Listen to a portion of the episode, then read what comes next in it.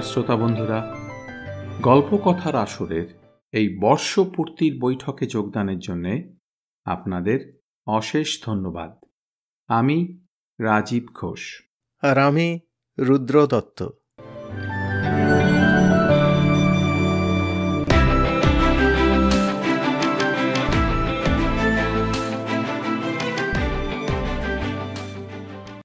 রাজীবের কথা শুনে বুঝতেই পারছেন এটা আমাদের প্রতি সিজনের মতো চতুর্থ সিজনের শেষ বৈঠকি আড্ডার এপিসোড। আজ আর গল্প পড়া হবে না বরং আজ আমরা আমাদের গল্প পড়া নিয়ে কিছু গল্প করব আপনাদের সাথে। বুঝলি রুদ্র আমাদের শ্রোতা বন্ধুরা এইটা শুনেই নির্ঘাত টিভির চ্যানেল বদলানোর মতো বোতাম টিপে অন্য এপিসোডে চলে যাবে কিন্তু। তবু আমাদের কথা তো বলতেই হবে। এটা বাড়াবাড়ি তোর। আমাদের আলোচনা এতটা বিরক্তি উদ্রেককর কি?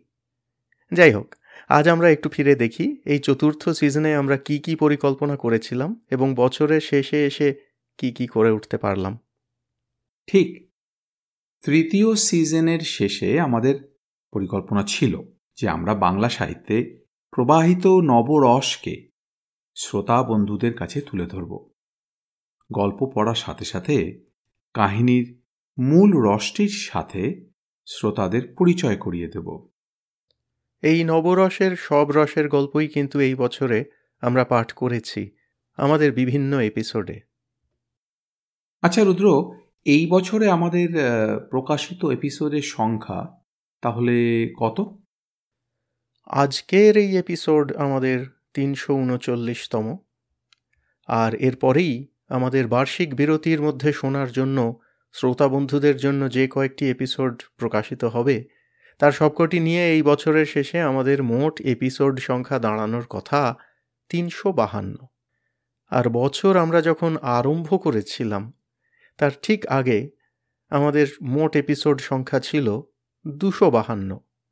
সুতরাং এই চতুর্থ সিজনে আমরা ঠিক একশোটি এপিসোড প্রকাশ করলাম। শ্রোতা বন্ধুরা, আপনাদের মধ্যে অনেকেই হয়তো এই সবগুলো এপিসোড শোনার সুযোগ বা সময় পাননি। যারা পেয়েছেন এবং শুনেছেন, তাদের আমাদের তরফ থেকে অসংখ্য ধন্যবাদ। আর যারা এখনও শোনেননি, তাদের জন্য বলি যে এই নবরসের সন্ধানে আমরা বেশ কিছু সাহিত্যিককে আপনাদের কাছে উপস্থিত করেছি, যাঁরা হয়তো কিছুটা লোকচক্ষুর অন্তরালেই চলে গেছেন বর্তমানে। যেমন গজেন্দ্র কুমার মিত্র সুমথনাথ ঘোষ মনোজ বসু এবং মনোরঞ্জন ভট্টাচার্য।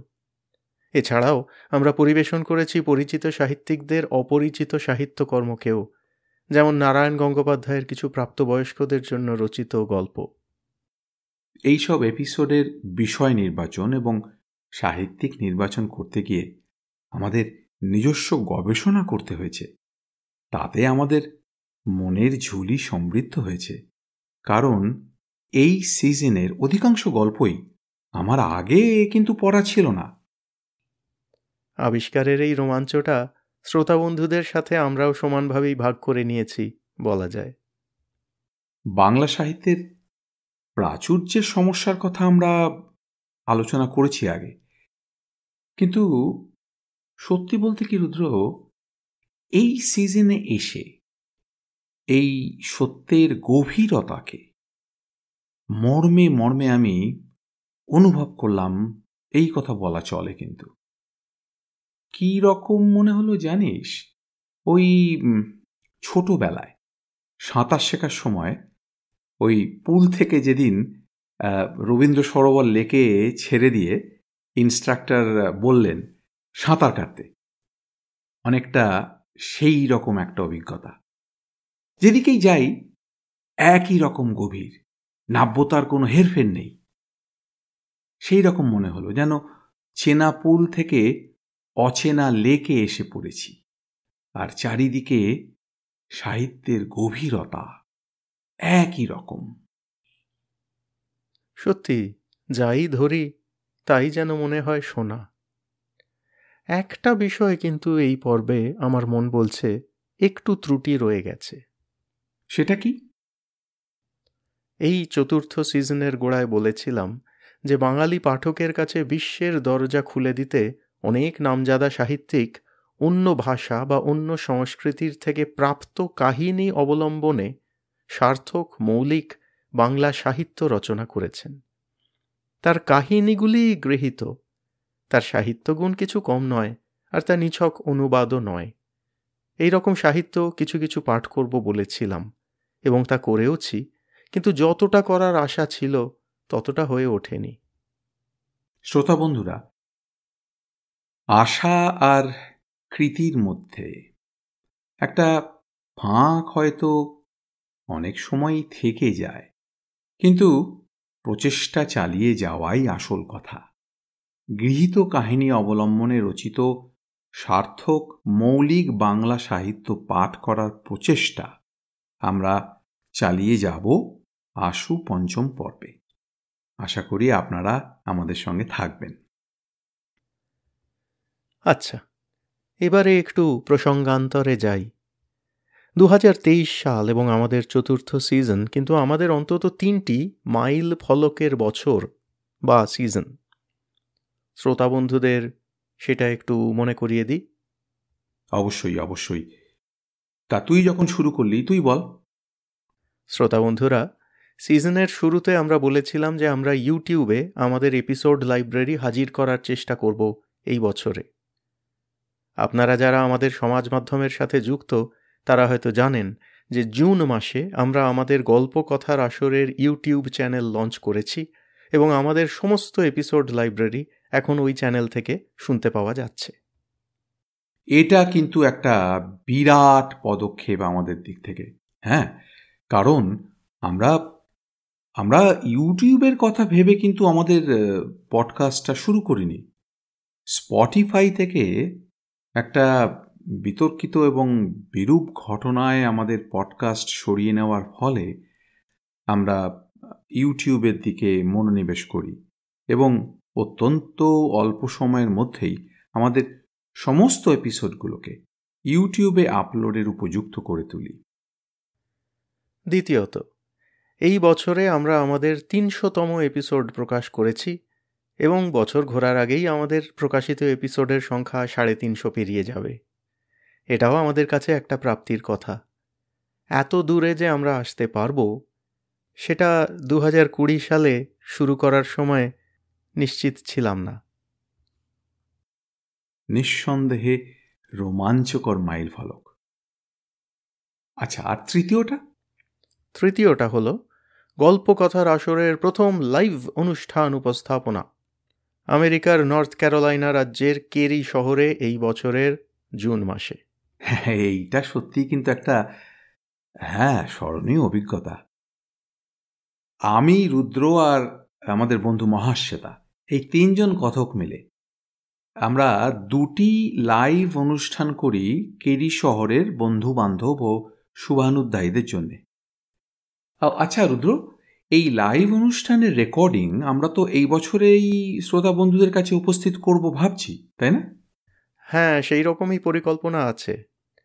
এই বছরের একেবারে শেষ এপিসোড এবং একটি বিশেষ এপিসোড হিসেবে এটি প্রকাশিত হবে। শুধু তাই নয় আমাদের পডকাস্টে এই লাইভ এপিসোডটি ধ্বনিগত বা অডিও হিসেবে যেমন প্রকাশিত হয়, তেমন তো হবেই।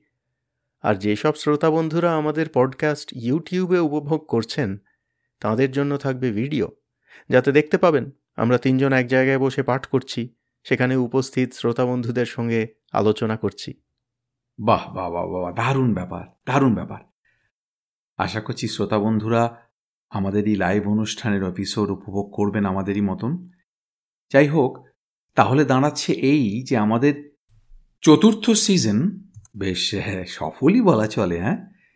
যা যা করতে চেয়েছিলাম মোটামুটি সারা হয়েছে। তো কিছু বাদ কি গেল রে রুদ্র?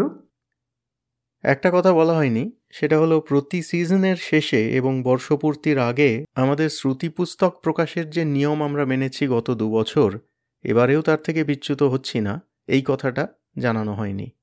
ও হ্যাঁ হ্যাঁ হ্যাঁ এটা তো বিশেষ প্রয়োজনীয় কথা বটেই। শ্রোতা বন্ধুরা, বাংলা ও বাঙালির হারানো গৌরবের ইতিহাসকে আবার শ্রোতাদেরকে মনে করিয়ে দেওয়ার জন্যে এই শীতের ছুটিতে আমরা প্রকাশ করব আমাদের শ্রুতি পুস্তক, শরদিন্দু বন্দ্যোপাধ্যায়ের ঐতিহাসিক উপন্যাস গৌর মল্লার। এই উপন্যাসটি শরদিন্দুবাবুর দ্বিতীয় ঐতিহাসিক উপন্যাস, যেটি শ্রুতি পুস্তক আকারে আমাদের পডকাস্টে প্রকাশিত হবে। গত বছরে আমরা প্রকাশ করেছিলাম তুমি সন্ধ্যার মেঘ। আমাদের এই বর্ষ শেষের দ্বিতীয় শ্রুতি পুস্তকটি হল হেমেন্দ্র কুমার রায়ের জয়ন্ত মানিকের জমজমাট অ্যাডভেঞ্চারের কাহিনী পদ্মরাগ বুদ্ধ। ভিন্ন স্বাদের, ভিন্ন পটভূমিকার এবং রচনাশৈলীর কাহিনী। এই কাহিনীতেও কিন্তু ইতিহাসের অল্প ছোঁয়া আছে। ভারতের, বিশেষ করে বাংলার, গৌরবময় অতীত অধ্যায়, যখন বাঙালির বাণিজ্য তরি ভারত মহাসমুদ্রের বুকে অবলীলায় পাড়ি দিত, বাংলা যখন সমগ্র দক্ষিণ পূর্ব এশিয়ার চিন্তা নায়ক তখনকার কথা মনে করিয়ে দেওয়া এই কাহিনীতে হেমেন্দ্র কুমার রায়ের একটু উদ্দেশ্য তো ছিল বটেই। শ্রুতি পুস্তক দুটি শোনার সুবিধের জন্যে আমাদের প্রথা অনুযায়ী আমরা একাধিক এপিসোডে ভাগ করে দেব। শ্রুতি পুস্তকের প্রথম এপিসোডে কাহিনী সম্পর্কে আরেকটু বলে নেওয়ার ইচ্ছাও রইল। এইবারে তাহলে চতুর্থ সিজনে দাঁড়ি টেনে পঞ্চম সিজন নিয়ে কয়েকটা কথা বলা যাক। কি বলিস? বলা যাক। তোর কি চিন্তা ভাবনা সেটা বল প্রথমে। এই দেখ আমাকেই বলতে হবে প্রথমে। আচ্ছা ঠিক আছে। দাঁড়া বলছি একটু ভেবে। ভাব দেখ আজকের দুনিয়ায় বসে একটা জিনিস আমাকে খুব ভাবায় আজকাল। এই বিজ্ঞানের অনিবার্য গতিবিধি আর মানবতার পরিণতি। এই দুয়ের টানা পড়েন বা সংঘাতও বলতে পারিস। আরেকটু খোলসা করে বল কি বলতে চাইছিস? সারা পৃথিবী জুড়ে যুদ্ধ অশান্তি আর অগণতান্ত্রিকতার সাথে সাথে আরেকটা হেডলাইন অবশ্যম্ভাবী হয়ে চলে আসছে। কৃত্রিম বুদ্ধিমত্তা বা আর্টিফিশিয়াল ইন্টেলিজেন্স প্রশ্ন উঠছে যে মানুষ কি আগুন নিয়ে খেলছে? বিজ্ঞানের অনিবার্য প্রগতি কি মানবিকতার বিরুদ্ধাচরণ করবে? তাই না? বাংলা সাহিত্য কি এই ব্যাপারে নীরব? তা নয়, এই চিন্তা বা দুশ্চিন্তা তো আজকের নয়, বহু দশকের। ইংরেজি সাহিত্যের তো বহু নমুনা রয়েছে এই সংঘর্ষকে মূল করে, বাঙালিরাও ঠিক পিছিয়ে নেই।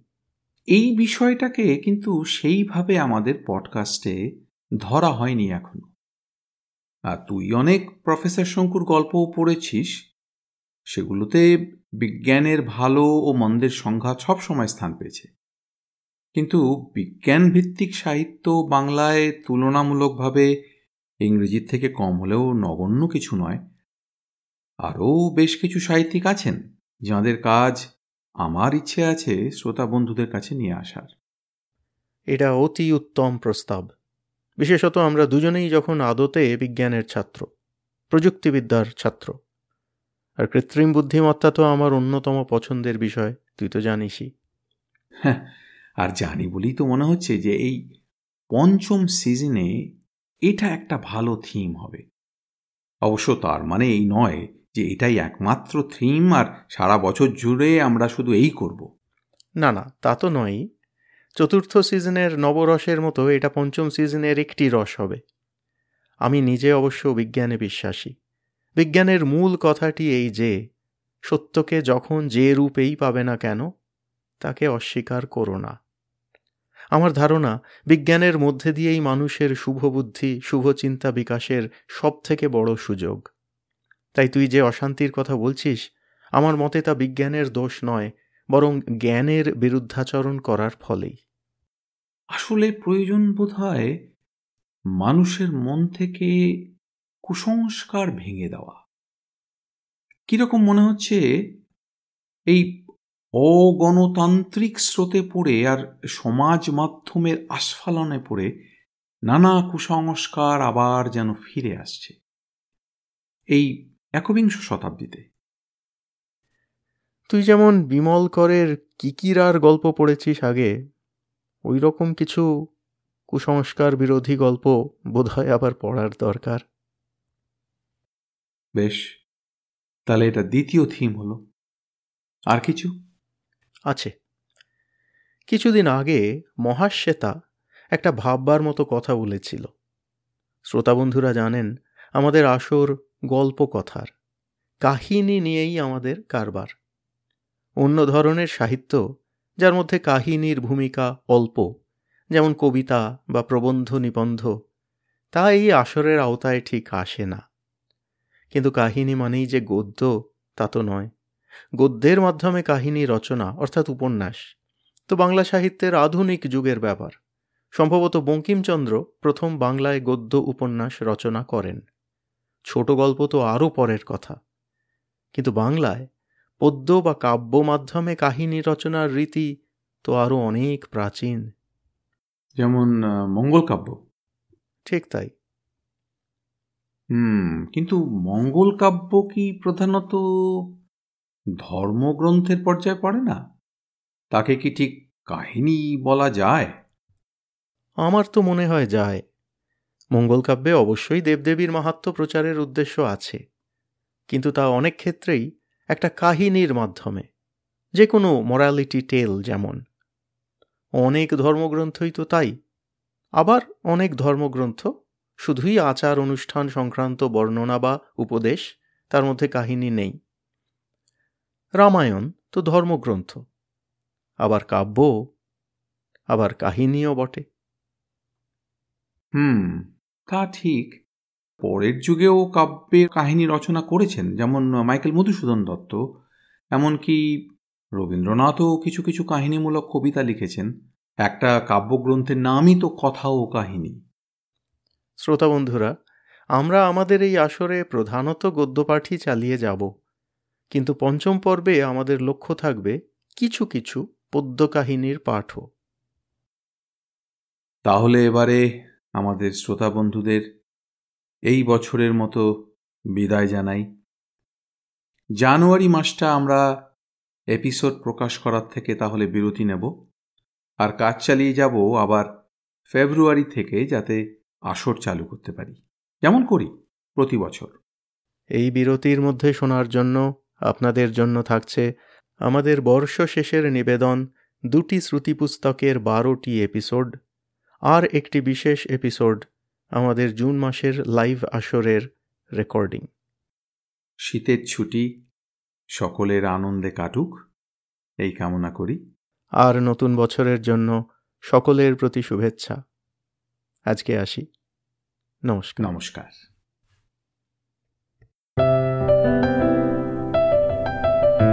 আপনাদের মতামত আমাদের জানাতে ভুলবেন না কিন্তু, শ্রোতা বন্ধুরা। আমাদের ওয়েবসাইট গল্প কথার আসর dot org G L P O K O T H A R A S O R dot O R G